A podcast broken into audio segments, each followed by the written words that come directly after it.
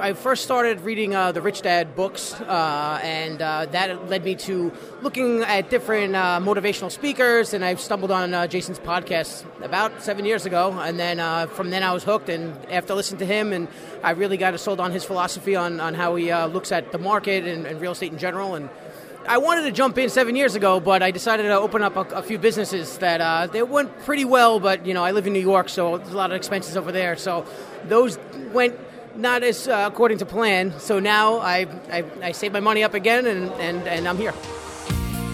Welcome to the Creating Wealth Show with Jason Hartman. You're about to learn a new slant on investing, some exciting techniques, and fresh new approaches to the world's most historically proven asset class that will enable you to create more wealth and freedom than you ever thought possible. Jason is a genuine self made multimillionaire who's actually been there and done it. He's a successful investor, lender, developer, and entrepreneur who's owned properties in 11 states, had hundreds of of tenants and been involved in thousands of real estate transactions. This program will help you follow in Jason's footsteps on the road to your financial independence day.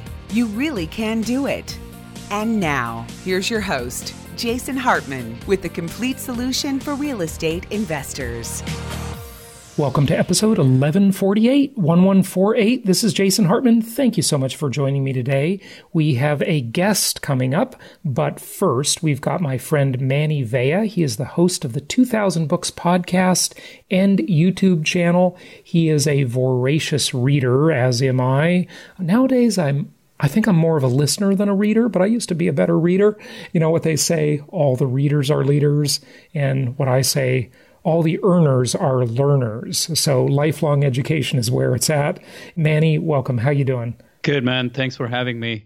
I love books. I used to be an engineer. I gave that all up to get into this side of uh, life. To be a bookworm. Well, I got to tell our listeners the very funny story of how we met. Okay, so you can chime in on this, but I'll I'll, I'll tee it up. Mm-hmm. So last year we were both at a conference in San Diego, and you live in San Diego we were at Andrew Warner's. He was holding a, a little small private whiskey party, I think it was, in his uh, hotel suite uh, there in San Diego at, I believe, the Marriott or the uh, the Hyatt. We were both at the party and we were just talking, grabbing you know some hors d'oeuvres. And I said, you know, what do you do? And and he said, oh, I host a podcast. And and I pulled out my phone and I was literally listening to your podcast on the way to that little party. and, and, I, and I showed you that your podcast was right on my uh, screen of my phone. So that was a very, very That's fun. right. But there was more to it, Jason. Oh, what Actually, what that? happened was initially when I asked you and you said, Oh, I have this real estate show. And I'm like, which real estate show? And you're like, at that point, I didn't really know your full name. So I only know your name Jason, mm-hmm. and uh, you told me, "Oh, it's the the Jason Hartman real estate." I'm like, "No way, I, dude! I used to literally. I remember getting started on your podcast, um, as in getting started on thinking about investing in real estate from your podcast. So mm-hmm. that was like." What? No way. That's you. And I like I couldn't make the connection between the podcast pictures and you at the time. But as soon as you said that, I'm like, dude, I'm such a fan of you. Yeah. And then you started asking me, oh, okay, so what do you do? And then when you started asking and we found out that I have the book summary podcast, and you're like, what's the name? It's 2000 books. You're like, no way, man. I'm listening to this. So it was like, uh, it was like, uh, you know, we're mutual, mutual fans or it, mutual admiration it, society it, here. It was, it was like, what a coincidence. The biggest coincidence was that I was literally listening to your podcast on the way to that party. Uh, and, and, now Andrew Warner is a host of the Mixergy podcast. And so uh, he had a little, a little party and, uh, and so that was great. That was just so. I mean, yeah. what are the chances, right? What are the chances? Us taking a picture with you listening or with your podcast on the phone. So we still, I still have that picture. You got to send that to me. That's just yeah, such a funny picture. Yeah, that, that's great. I love learning. I love reading. I used to own about four thousand books. I actually, I didn't count them exactly, but I I sort of counted the sh- what's on one shelf and multiplied, and um, you know, and I, I started getting rid of them over the years. And I, I used to say, you know, if you're not going to give me an electronic book format, or if your book isn't available in electronic form, I'm, I'm not going to buy it, and I'll never read it because I just can't handle moving any more books, you know, and packing them and unpacking them again. But books are incredible. Obviously, they they change lives.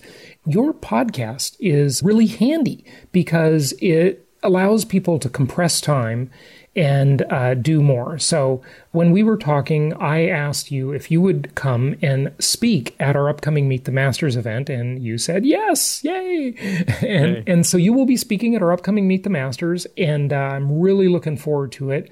Now you kind of curated some of your your book summaries for our attendees, right? Yeah. So as you know, like I've been I've been reading a ton. I mean, I've read a ton you've read a ton, Jason. So it's so much fun. We're going to get the opportunity to talk about some of the best, some of the greatest books ever written on becoming successful in life. And a lot of people who are ambitious, people who are driven, they always gravitate towards books like that. But in my reading of over 1500 books at this time and you've read over 4000 books or even more than well, that. no, no, no. I didn't I didn't say I actually read the 4000 books. I said I owned them. Okay. Well, see, you probably read see, a see, whole just, lot. Just owning them doesn't that make you smarter? No, it doesn't actually, but it probably does. But I have read a lot, definitely. Yeah, yeah, yeah, you have.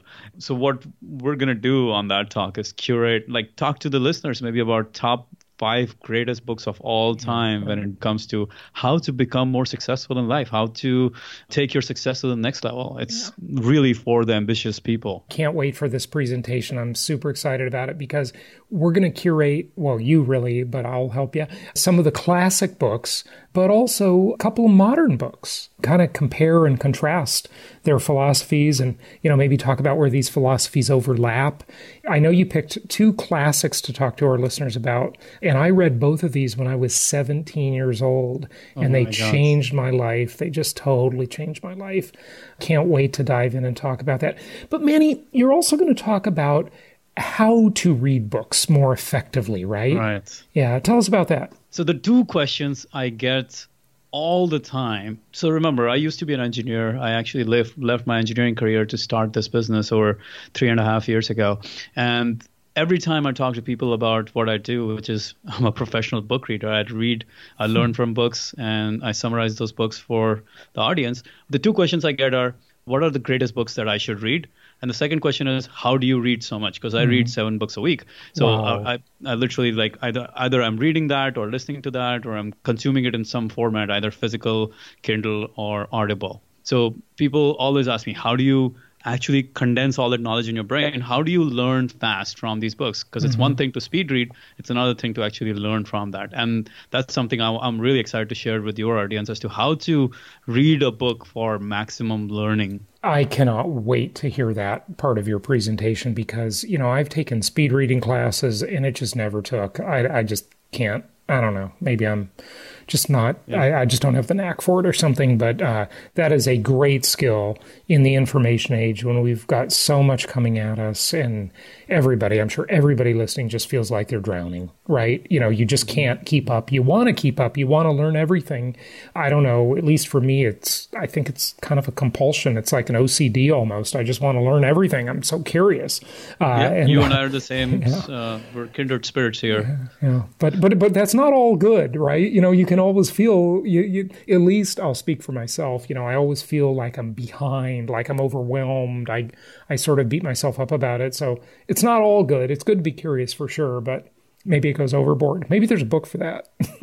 right. Well, yeah. I mean, there's the difference between like reading a lot, but then also reading but learning Mm-hmm. from them and that's that's the distinction we're going to try to yeah. address there as in how to learn the most from the book how to absorb the most from the book even with the same amount of time mm-hmm. that you put into it like yeah. even if you put in the same amount of hours how can you get the most out of it give us a couple hints about that i know you know we don't have the time here because we've got to get to our guests sure. but just give us a few tips if you would so a couple of hints first of all like i can help someone compress a book in half the time just by using the power of audio. Mm-hmm. So if you're listening to audio, there are hacks there to literally do it much faster. And not only do it much faster, almost when you do it faster, you force your brain to focus, which actually allows you to learn better and faster. So that's a really simple hack we're going to talk about. Good. So so really forcing yourself to do it more quickly, right? Yeah, that allows your brain to focus. I mean, we have too much brain capacity, and if, mm. if we're doing things slowly, the brain gets scattered. But if things are coming at it fast, then the brain is forced to focus, and that's the that's the fun part. That's when you can double, triple, quadruple your rate of learning. Do you listen to audiobooks and podcasts at higher speeds? Yep. And, I do. and what what level of speed do you listen? Because I can't really go above about 1.5 to 1.75. It's just too fast. It's so unpleasant to mm. listen to. But I have a friend who claims to listen at three times speed, and yeah. that's just crazy. That I don't know. That doesn't. I mean, I don't know. do you do that? Is that effective? Yeah, I go all the way anywhere from two to three x. I remember complaining to an audio app back in the day because they only limited it to 2x and I was like come on guys. Really? Let me listen at 3x that's so funny because you seem you seem so calm and mellow in person. And I, I I like to think I'm calm and mellow but when it comes to the book like so one of the things people ask me is hey is it cheating if I'm listening to a book? Mm-hmm. and uh, to me that's a very weird question because every book I listen to or read or read physically or read in a digital format every book i'm consuming with the intent of learning from it. So when it's an audiobook even if it's going at 3x as soon as i find something interesting as soon as i find something that's really useful i'm going to pause i'm going to take notes Mm-hmm. or I'm going to bookmark it so that my employee can now go and pick up all those bookmarks and collect all those notes again for me. So I'm not the one who says, okay, just listen at 3x and forget about it. No, no, no. It's all about what you do while you're listening at 3x. How do you process that? That's also really crucial. I think you, you know, listening with intent. In other words, as you're listening, have your mind trying to say, well, you know, what does that mean? How are they, what are they going to say next about that? You know, what does that lead to? Sort of active listening, if you will, and also combining it in a multimedia format. So taking notes, referring to the visual product, whether it be an electronic version or a printed version, combining those mediums. And, and you seem like you've done that very well because I, I love your book summaries. Thank Here's you. an example, folks. This is an audiobook I'm listening to right now about stories and how to write them and so forth, because that's something I want to improve on. And uh, here's a 3x speed. This is Mani. Full writing is to come as close as you can to identifying the underlying story you're trying to tell. So whether it's your first draft or your 15th, relax. Instead of thinking each draft has to be it, just try to make your story. See, that just stresses me out. I can't do that. Yeah. yeah and, uh, but the good thing is the stress is a good stress. It's eustress. Oh, really? Okay. Not yeah. I know about eustress versus regular stress. Yeah, but in the sense like it, it it's too it forces you to focus, yeah. and that changes everything. Because the more you force your brain to focus and um, don't let it dwindle away or don't let it wander away, the more it forces you to create those connections and kind of encapsulate these ideas properly and think about them. But I think it's a gradual process. I don't recommend people go from 1x to 3x overnight. Mm-hmm. Maybe you go from 1 to 1.25. You, you graduate, yeah, yeah. Yeah, to 2.5. But over time, it becomes really normal. And what happens is your brain starts anticipating what's coming. Mm-hmm. And even at 3x, it doesn't feel that awkward anymore because you already can see the bigger picture. Mm-hmm. It's almost like you're forced to see the bigger picture when it's coming at 3x mm-hmm. because the sentence by itself if i just turn it on if I, i've had this happen before where my car would automatically start playing the audio as soon as I jump in the car and start the car. And someone who's just start, who just uh, sat with me in the car, they're like, "What are you listening to? I don't even understand a single word of mm-hmm. it." Yeah. The reason for you that train yourself. Because, yeah like everything is understood in my mind because I have the bigger picture perspective now of what is being talked about. Very interesting. That's what the speed reading uh, instructors will tell you. They'll say, "Stop reading words, start reading ideas." You know, yeah. and so so good stuff. Well, Mani, I'm really looking forward to your presentation. That'll be at our upcoming Meet the Masters event. Uh, we are less than two weeks away, so we'll look forward to seeing you there. And uh, we have got to get to our guest. If you want to get a last minute ticket, we have not sold out yet. We got a few more tickets left. jasonhartman.com slash masters. And Mani, I'll see you in less than two weeks. Awesome, man. Looking forward to seeing you and everyone else there. Join us March 23rd and 24th for the 2019 Meet the Masters of Income Property. Let's break this down and look at some of the strengths of income property as an asset class. I found that this event is really helpful because I'm totally a newbie to real estate investment. And so I picked up so much information. One of the great things about it is that it's so fragmented, right? Embrace the fragmentation. Uh, I've actually been learning a lot about tax benefits to uh, real estate and a lot of I've been investing actually well over 10 years now and I learned a lot of new things today. The other advantage of this weekend is networking. Meeting new property managers, meeting new area specialists, and, and seeing the product they have to offer. That changes year by year. Register now at jasonhartman.com slash masters. It's my pleasure to welcome Jason Franciosa to the show. I had the pleasure of uh, having dinner with him and some other friends a few weeks ago at the Capitalism Conference in Dallas, Texas. I was a speaker at that conference. After uh, Jason uh, saw my talk, he uh, was uh, bringing up some of the issues of monetary policy, inflation, and uh, things like that. I just love this topic. it is my absolute passion. He is um, former military officer. His business partners are all veterans, as, as is he, and he's very passionate about helping veterans achieve financial independence. He has an Amazon business where they sell CrossFit gear as well. It's just a pleasure to have him on the show. Jason, welcome. How are you? Doing well. Thanks, Jason. Good. Thank you for having me on the show. Hey, I hope people can keep track because we have two Jasons here. so, yeah, exactly. it's almost as confusing as um, the way the Treasury, the government, and the Federal Reserve operate. yeah, exactly. yeah, you can never follow along. absolutely. So we hope you can follow along. What got you interested in um, the things behind monetary policy and how it affects investments and the time value of money? To be honest, it's just fascinating. I mean, it is amazing how everything correlates with each other and how most people don't even understand the fundamentals. You know, they think, oh, if I just had a bunch of cash in my bank account, I'd be wealthy. Well, yeah, maybe today you'll be wealthy, but you know, in the very near future, that money could be literally worth next to nothing. So just seeing how everything correlates and then how the government actually works and you know how they can kind of essentially tax you without ever actually increasing taxes. Right, right. It's it's the insidious hidden tax, the inflation tax. Absolutely. Very good point.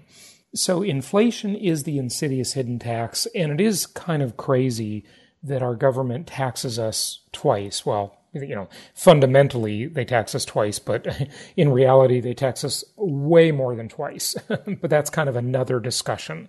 The discussion here just about the inflation tax is very interesting. Inflation is thought of mostly as a monetary phenomenon. Uh, and Milton Friedman was one of the big people that promulgated that idea that, you know, when you create more money, obviously you know, the value of anything is pretty much based on its rarity. So something that isn't rare has less value than something that is rare.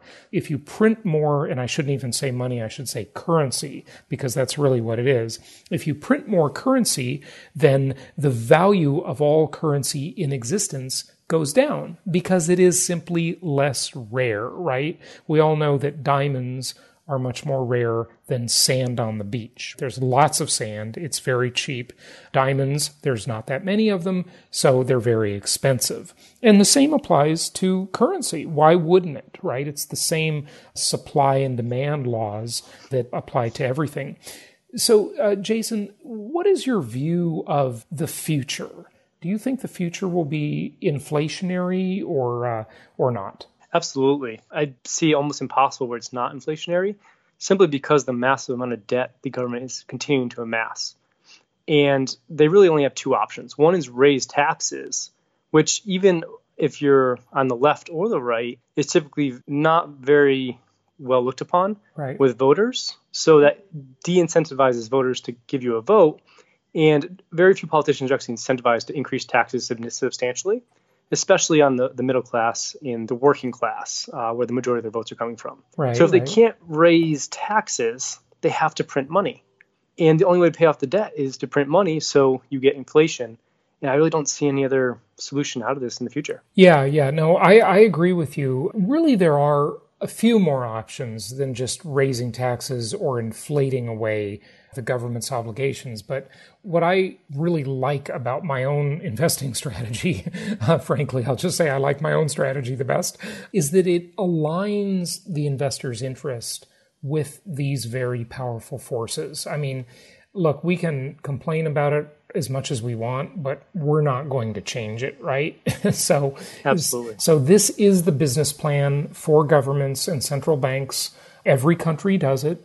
Every country has done it for eons. It's just going to continue. It is very likely that it will happen because it's a great deal. You know, they can just inflate their way out of the debt. But the six ways I came up with of, you know, how the government could solve their problems, right? We all know the government is essentially insolvent. So it can either default on its obligations and stop paying them, you know, not pay Social Security, not pay Medicare, not pay for all the entitlement programs, uh, not pay its debt that it owes to foreign countries. This is totally unpalatable, right? It's never going to happen because there would be, you know, riots in the streets.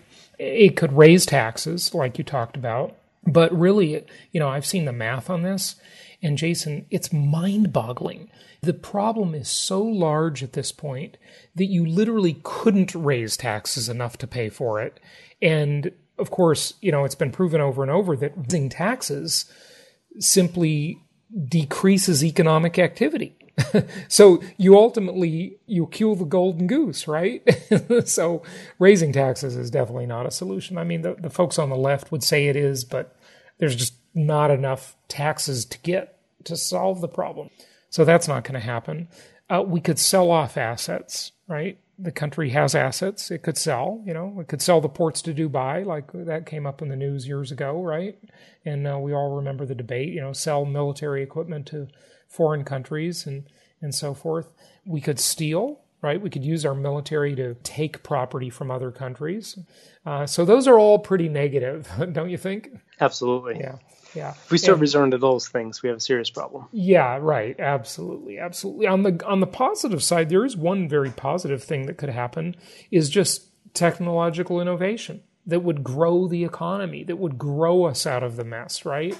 You know, I guess that's possible. It's kind of hard to fathom that innovation that would cause that growth would have to be America centric. It would have to happen here for, you know, if we're just talking, viewing it from a US perspective. And it would have to be pretty incredible, right? It would have to be some major discovery because the problem is so big that you know i don't know it would have to be some major discovery that we could export to the rest of the world and you know would just sort of solve everybody's problems but the most likely thing as you say is just inflate our way out and so Absolutely. that begs the question of the discussion of the time value of money so talk to us a little bit about the time value of money. Absolutely. So the time value of money works in basically two sides. One is the money you have today is going to be worth less in the future because of inflation. And the second side is if you have money now and you invest it above the rate of inflation, then that money invested today can be worth more in the future in terms of um, actual dollar amount. So when you look at those two sides of it, it really makes real estate an incredible opportunity. Yeah, you've got to beat inflation. You must beat inflation and taxes. Frankly, you got to beat them both. You got to beat both types of taxes. So the easy example is to just look at a bank account. And if the bank account pays, you know, say you've got a, a long term CD, right, that pays you a whopping 2%. If inflation is 2% and the CD is paying 2%, you're even with inflation, but the problem is now you got taxes. And so taxes will probably take away about 40% of that. So now you're just over 1%. You're losing money. You know, you're just yeah. getting beat up uh, by saving money. So that's not very fair, is it? Right. I mean, you're losing value. Yeah. What you have today, you cannot trade for the same amount of goods as you could have in the past. Right. Yeah. Okay. So how do you see? I mean, look, you've listened to like one episode of my podcast, right? so, so you know, you you're not indoctrinated with my thinking. It's great because you know you're not prejudiced. Uh, you haven't been influenced uh, by my thinking at all. How do you see this playing out, and why do you like income property uh, to solve this problem? Well, as we already discussed, we see inflation continue to grow. So you can use it in your into your advantage with real estate and, of course, other types of leveraged assets, uh, not just real estate. But I do know your show is more focused on the real estate side. Right. So first, by having cash flow, I think that's the most critical aspect of of this equation. If you don't own an asset that cash flows, you're playing the speculation game, and, and that's a very hard game to win. Mm-hmm. Yeah, folks. You know, he he intuitively is referring right there to commandment number five thou shalt not gamble. So good. I love it. Absolutely. I mean that's true across all types of assets whether it's real estate or business investing or or even equities. If you don't have cash flow you're speculating. The really nice part about real estate, though, is because there's so many incentives in government backing for the banks to give you these incredible loans. I mean, very low interest rates. I think they've actually recently started to creep back down again. And a large sum of money as long as you can show the, the debt to income ratios up front. So this allows you to take the money, invest it into a asset that's cash flowing at above the interest rate and the inflation rate. So you're net positive. And the value of the loan that you take is going to be worth less by the time you actually pay it off. Plus, those monthly payments are going to be worth less by the time you actually pay it off as well. Yeah. When and where did you learn this? Where did you come up with this idea? It wasn't from me. no, it was not. I've been interested in investing for a very long time. I started investing back when I was in high school many years ago. And then um, our mutual friend Ryan Daniel Moran. Right, right. Well, well, not that many years ago. I mean, you're a young guy. I don't know if you want to say your age. You, you feel oh, free well, if you 15 want. years ago still. Yeah. yeah, okay, all right. And then Ryan Moran, our mutual friend, yeah. Yeah, uh, I mean, Ryan talks a lot about this stuff. Uh, and then just being involved in seeing the effects of not understanding these things. So I've, when I first got into investing, I used to play the speculation game. You know, I used to think, oh, if you just buy Apple today or, or whatever stock today, and hopefully go up. And you know, sometimes it worked out great, and then sometimes I lost quite a bit of money. Mm-hmm. And it's like, okay, well, I'm losing money and I can't hold throughout this because there's no cash flow. And then I'm also realizing that with inflation, the value of my asset is going down. Not only did I lose money because I speculated incorrectly, the value of the money that I lost is also down as well. Mm-hmm. Um, so it's just like a double hit, and all of a sudden light bulbs go off, and it's like, okay, well, I need an asset that is going to cash flow so I can hold, hold through any dips in the asset value, and I need something that I can leverage inflation to my favor. So by borrowing against or using leverage, whether it's in business, I do this with my business as well. We take loans to fund essentially investments. Uh, purchasing inventory is a, an investment for my company because I know that I'm going to be able to sell it and get a higher return on that investment. Right. In a business, you're talking two, three hundred percent versus more passive incomes. Mm-hmm. But still, um, understanding the power of that leverage and, and allowing you to allocate resources someone else's resources for your personal benefit. Sure, sure. See, the thing about leverage is that you've got to have a way to maintain the leverage. And leverage is great, but not by itself, right? Leverage will kill you if it, it's not offset with income to service the debt of that leverage. And that's the beauty of income property. You know, you can basically outsource the obligation for that debt to someone called a tenant we're into outsourcing over here. That's it, outsourcing is a wonderful thing, especially when you can outsource debt. That's a great deal. It makes it all sustainable. I call it sustainable investing because it allows you to stay in the game. You know, we recommend investing in these linear markets that are nice and smooth markets. You know, they have minor ups and downs, not significant ones. You can really stay in the game nicely with those markets because they have very good cash flow. But even if you don't listen to my advice, and if you invest in the cyclical markets with bad cash flow, with big, ugly, you know, big glorious highs and big and terrible, ugly lows in the market cycle in, in terms of price, if you can manage to stay in the game, real estate is a game of staying power. You're going to win the the problem is in those markets with those big cycles, the cyclical markets that I don't recommend, most people can't afford to stay in the game. It's just too difficult because you'll be forced out. The cash flow is so bad, it'll just force you out of the market. That's really one of the key elements, isn't it? Is is just staying power, right? The ability to stay in the game. Absolutely. Yeah. Because when you average it out over time, almost all assets typically go up over time in any major asset class. Mm-hmm. The other thing, of course, that you started hitting on as well is is risk versus reward. So some people are more risk advantageous, yep. and others, you know, are are less risk, yeah, yeah, they, they might be risk averse or willing to take big risk, and usually that's dictated by age and you know the level of of wealth that someone has. So yeah. So what about that? What were you going to say about it though? So I think that comes into a big play with real estate as well, because real estate is going to be predictable and it's going to be much lower risk as long as you are investing in those more stable markets. Mm-hmm. If you're investing in the, in the high risk markets, then of course you're taking on a higher risk, but you're looking for those higher reward numbers. Mm-hmm. But the beauty of real estate is it's a limited quantity.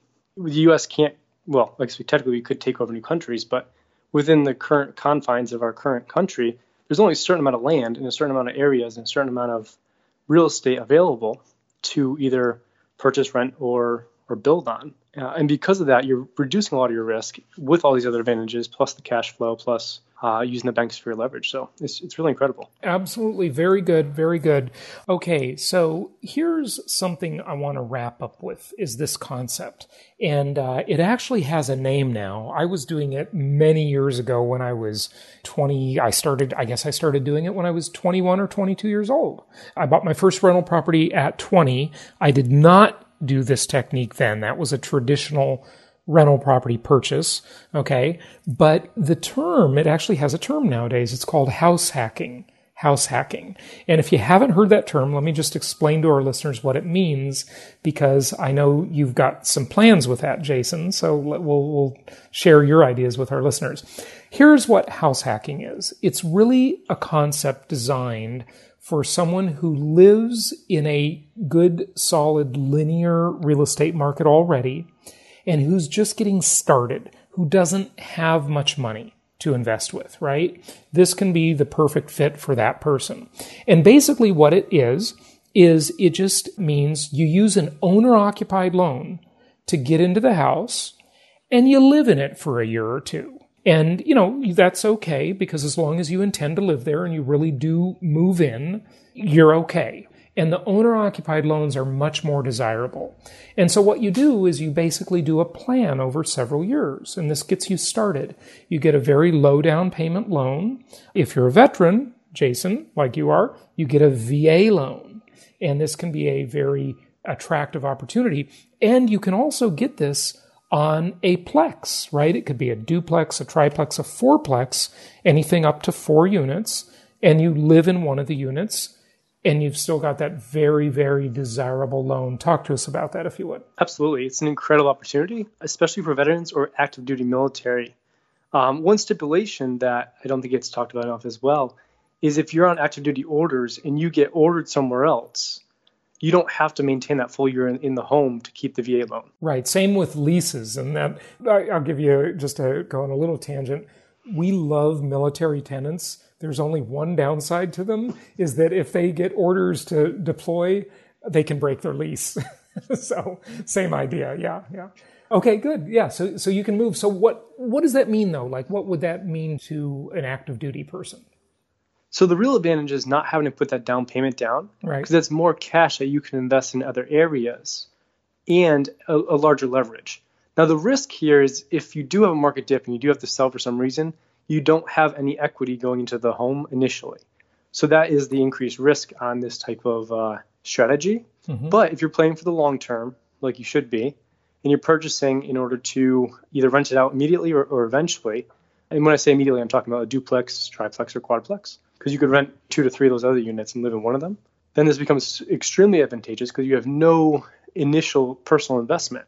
So you're basically getting a free cash flowing real estate asset. Mm-hmm. I mean, yeah. it's an incredible deal for people who can take advantage of it. It is an incredible deal. Just make sure, folks, you must move in to the property and you must live there. okay, you must actually yes. do that. Okay, so this is really a good strategy for a person getting started. You're doing it with the mind of an investor but you got to actually move in and you know follow the rules that are required by owner occupied loans you can get that advantageous loan live there for a couple of years and then buy another property and live there for a couple of years and house hack again you probably won't need to because by then you'll probably have some money but it's a great tool for someone just starting out isn't this awesome yeah and i think you can always be used because you have to live somewhere no matter what. Mm-hmm. So maybe you continue to buy another income property, but your next house that you're going to live in, you can now use the VA loan again, or you can refinance the previous loan that you had back to a traditional loan since you already have equity built in now. Do a new VA loan so you're not putting any of your own money up front on the house you actually want to live in. And then instead of having that money wasted on the home you want to live in, you can use that to purchase another income property for your 20% or 10% down payment. Yeah. So it's advantageous, not even if it's not just your first home purchase. Good, good stuff. That's really good. Okay, great. Well, Jason, thank you for joining us today. It's just nice to get fresh insights from someone who, you know, is, is thinking on the same track like we are, myself and, and my listeners. It's just really refreshing to hear this stuff. So glad you're on the right track. And I just want to wish you a great future and happy investing. Thank you, Jason. Yep, my really pleasure. Hey, one more thing. Do you want to give out a website for your business or anything like that? You're welcome to. Uh, sure. If you want to check out if you're into fitness at all, we sell quite a few different types of fitness gear.